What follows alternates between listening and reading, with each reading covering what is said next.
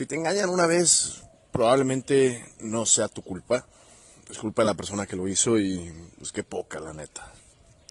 Pero si te engaña la misma persona dos veces, definitivamente es tu culpa, señor. Es tu responsabilidad revisar absolutamente todo, todo, todo para no volver a caer. Y si caes, bueno, mejor ni digas nada a nadie. Porque lo único que vas a hacer es hacerte quedar mal. La decisión está en ti, si vuelves a caer o no.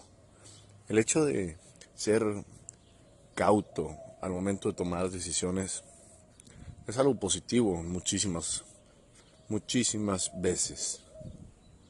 No puedes andar por la vida simplemente confiando en todo el mundo a ciegas, creyendo que se va a cumplir absolutamente todo lo que te digan, creyendo en mil y un charlatanes que existen. Porque eso, a la larga, va a hacerte una persona muy desconfiada del futuro. Una persona que tenga bastante incertidumbre en todos los proyectos que emprenda y en todas las actividades que quiera hacer. Lamentablemente, el hombre aprende y aprende con base a las sensaciones que tiene. Aprende creando condicionantes en su vida de cosas que obtiene o sentimientos que obtiene por haber hecho algo, por haber confiado, te defraudan. Y se convierte en algo que extrapolas a todo, como en el amor, confías, te defraudan. En los negocios confías, te defraudan. Con las dietas que haces, los productos que compras, confías y te defraudan. Puede pasar en cualquier ámbito de la vida realmente.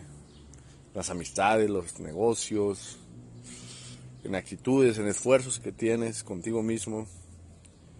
Pero no siempre es así no siempre, no siempre pasa lo malo. Es más fácil que ocurra porque hay que imprimirle menos esfuerzo. Pero hay cosas buenas también.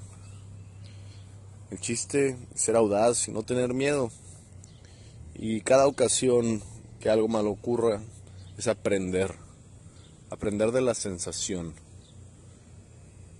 Y tratar de evitar los mismos errores de la vez de la vez pasada. Yo te deseo todo el éxito del mundo, confía en ti mismo y que tengas un gran día.